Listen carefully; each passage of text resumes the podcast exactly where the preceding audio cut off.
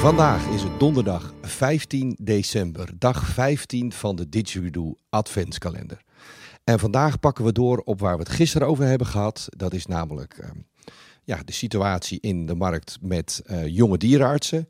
Want uit onderzoek is gebleken dat bijna 1 op de 5 dierenartsen binnen 5 jaar na afstuderen het praktische vak eh, van in de eerste praktijk verlaten. Dat is natuurlijk doodzonde. Nou, met mij zitten ehm Aniek Dijk van eh, student aan de Eres Hogeschool in Dronten. En mijn collega Lotte Stals, trainer en coach. En eh, vanuit dit Jedoe helpt ehm, eh, Lotte Aniek met een onderzoek wat ze heeft gedaan. Want jij bent in die jonge dierenartsen gedoken, Anouk. Vertel eens, wat voor onderzoek ben je aan het doen? Ja, ehm, ik ben ja, bezig met onderzoek inderdaad op de jonge dierenarts. En dat betekent dus de dierenarts die in de afgelopen vijf jaar is afgestudeerd. Dus na 2017 tot aan 2022. En ja, daar hebben we literatuuronderzoek uh, heb ik daarvoor gedaan. Daar heb ik een onderzoek uh, van uh, ja, voorbij zien komen van Dansen Zonneveld over ja, dierenartsen die de praktijk verlaten hebben. Dat daar verschillende knelpunten zijn waar ze tegenaan zijn gelopen. En nou waren wij benieuwd ja, hoe dat speelt in de jonge dierenartsen die nu in de praktijk zijn. Ja, want 1 op de 5, hè, dat zei ik al, dat komt uit dat onderzoek. Dat is natuurlijk veel te veel, bijna 1 op de 5, 17 procent. Um, zeker met, met, met het oog op het tekort aan personeel in de markt. Uh, wat heb jij nu als vervolg op dat onderzoek gedaan? Ja, we hebben dus uh, de enquête gemaakt. Uh, daar hebben we vragen op voortgeborduurd uit ja, uit het onderzoek wat gebleken is. En daar hebben we vragen gesteld als in hè, hoe tevreden is de jonge dierenarts op het moment op, op die onderwerpen. En dat gaat dan over onderwerpen als in de ontwikkeling, maar ook werk-privébalans, um, ook de begeleiding, maar ook communicatie komt daarin voor. En hebben gevraagd van, uh, ja, wat, wat maakt het dat jij niet tevreden bent? En wat zou je daarin kunnen helpen? Dat hebben we eigenlijk gesteld aan de jonge dierenarts. En je bent nu met de analyse van, uh, van dat onderzoek bezig. Kan je al een tipje van de sluier oprichten? Wat is, wat is nou um, wat is iets wat jou opvalt als je naar de resultaten kijkt? Ja, nee, ik wil natuurlijk nog niet te veel uh, verklappen, maar het is wel um, ja, opvallend dat eigenlijk een heel groot deel, en daarbij van onze respondenten 45%, eigenlijk ontevreden is over de werk-privébalans. En dat wil niet zeggen dat, um, ja, dat het helemaal niet goed gaat, maar dat ze bijvoorbeeld wel echt um, merken dat ze persoonlijk het moeilijk kunnen loslaten van het werk thuis, zeg maar. Dat ze heel veel meenemen naar huis en dat ook jonge dierenartsen daarbij aangeven dat ze daar zelf heel veel in moeten ontwikkelen, uh, maar dat ze dat dus echt als heel lastig ervaren. Nou, Lotte, nou ben jij uh, uh, begeleid uh, Aniek hierin. En jullie hebben naast die enquête ook een focusgroep gedaan. Wat wil zeggen, je hebt een aantal jonge dierenarts uitgenodigd om daar met elkaar nog eens over verder te praten. dat gaat natuurlijk veel verder dan een vragenlijst beantwoorden. Kijkend ook naar die werk-privébalans. Wat, wat kwam er op tafel als je daarover in gesprek ging? Um, nou, er komen eigenlijk een aantal dingen naar voren. En um, wat ons heel erg opviel is dat dierenartsen, jonge dierenartsen eigenlijk zelf ook snel aangeven. Um, ik, ik heb hier eigenlijk zelf hulp bij nodig. Ik vind het moeilijk om, om zelf die werk-privébalans uh, te hebben. En, en ja, de deur eigenlijk achter me dicht te kunnen trekken na vijven. en dat heeft een heleboel oorzaken, maar een deel van die oorzaken ligt in hunzelf. En daar, ja, daar, daar geven ze ook zelf van aan. Ja, ja, kan mijn werkgever SEC niet zo heel veel aan doen. Het is niet zo dat hij me elke avond belt. Um, maar hoe kan ik er nou voor zorgen dat ik daar zelf beter mee kan omgaan? Um, en, en, deels is het ook wel de werkgever die dingen verwacht. Hè? Dus uh, een dienstenstructuur of toch bereikbaar moeten zijn buiten openingstijden uh, is soms ook wel een issue. Maar het zit zeker ook in hunzelf. Dus je geeft aan werk-privébalans. Is er één? Kan je nog iets noemen wat, wat, wat, wat je waar je dieper naar gekeken hebt, omdat dat ook uh, um, ter sprake kwam in dat eerste onderzoek? Ja, zeker.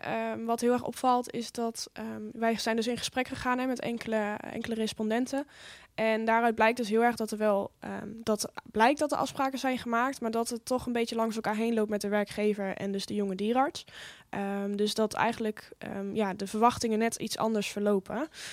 waardoor uh, de jonge dierarts denkt van nou oké, ik ben goed bezig, maar op de werkgever dus eigenlijk denkt van nou volgens mij moet je nu meer kunnen. maar ja, zijn er dus onderling geen concrete afspraken over gemaakt, maar van beide kanten denken ze dat ze er voldoende aan hebben gedaan.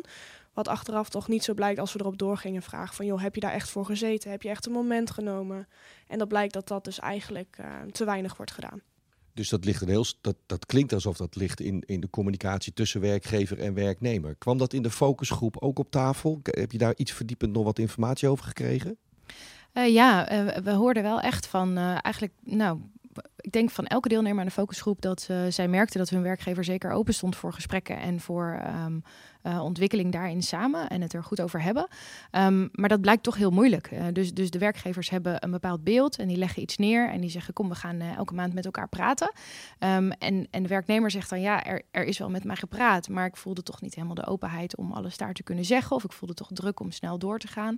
Of een deel van de gesprekken werd weer gecanceld omdat het eigenlijk te druk was in de praktijk.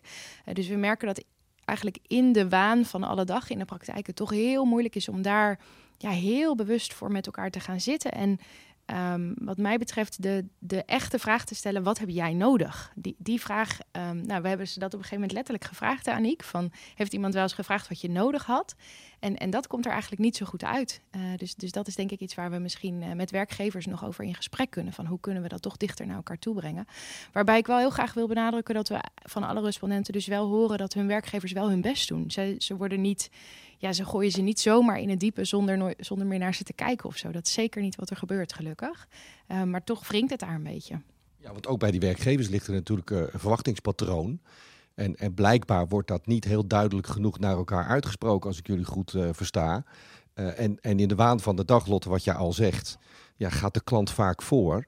En, en wordt, worden dit soort dingen dan waarschijnlijk vooruitgeschoven, wat voor de lange termijn onverstandig is. Wat ga je nog voor vervolgstappen nemen, Aniek? Ja, we zijn nu bezig met vervolgstap op de werkgever echt van de jonge dierenarts. Dus echt aan het kijken van hoe kijkt de werkgever tegen de jonge dierenarts aan? Um, ja, hoe functioneel is de jonge dierenarts als ze net van de uh, faculteit afkomen? Hoe kijken die werkgevers daar tegenaan? En ook de vraag van hè, welke begeleiding bieden ze al aan en hoe gaan ze in gesprek met de jonge dierenarts. Um, daar zijn we nu een enquête voor uh, nou, hebben we opgezet en die staat open. Um, dus daar wachten we nog op uh, mooie respondenten en kijken of we daar wat mee kunnen met de resultaten. Dus ook het perspectief van de werkgevers willen we in kaart brengen, willen jullie in kaart brengen, door, middels van, door middel van een enquête. Die staat nu uit. Nou, werkgevers die dit horen, die eraan mee willen doen, uh, er zit een linkje uh, bij, dit, uh, bij deze podcastaflevering. gebruik die ook om die vragenlijst in te vullen, want jullie perspectief is minstens zo belangrijk. Want is dat een beetje de conclusie dat er van alle kanten, van beide kanten, heel veel goede wil is, maar dat het onvoldoende op elkaar aansluit en dat er onvoldoende ook naar elkaars, nou, elkaars verwachting uitgesproken wordt en gekeken wordt hoe we dat op elkaar kunnen aansluiten? Is dat een beetje de, nou ja, de rode draad die ik proef? Hey, dat is in ieder geval vanuit de gesprekken met de werknemers die we nu hebben gehad wel een beetje het gevoel. Ja, en, en daarom zijn we dus heel, heel benieuwd naar hoe dat vanuit de werkgevers uh, is. Maar ja, dat is wel een beetje het gevoel wat wij erbij krijgen. Beide partijen willen heel graag en doen heel erg hun best, maar, maar vinden elkaar nog niet helemaal in het midden. Dus dat, dat zou een mooi doel zijn. Ja. Wat, is, wat is uiteindelijk jullie doel met dit onderzoek? Wat wil je er uiteindelijk mee bereiken om te voorkomen dat zo'n grote hoeveelheid jonge dieren uit het vak verlaten? Uh, nou, ik denk dat um, binnen Didgeridoo het in ieder geval ons idee is geweest om te kijken of we hier mensen in kunnen ondersteunen. Um, en daarvoor moeten we wat mij betreft eerst weten waar het spaak loopt, uh, zodat we daarna kunnen kijken en hoe kunnen we dan mensen gaan helpen. Um, moet dat vooral liggen in hulp bij de werkgever of hulp aan de werknemer? Ik vermoed aan, aan beide kanten, hè, want ja, ze moeten elkaar tenslotte gaan vinden. en te kijken of we daarop kunnen aansluiten in, in, in, een trainings- of een coachingssituatie. ja, dat is eigenlijk het idee. Oké, nou dat, uh, dat klinkt veelbelovend. Uh, maar hebben we eerst dus de resultaten nodig. Die zullen in de loop van volgend jaar uh, bekend worden. dan gaan we daar uiteraard op terugkomen. Ik wil jullie hartelijk bedanken voor, voor dit gesprek. En jullie bedankt voor het luisteren. En rest mij alleen nog te zeggen tot morgen.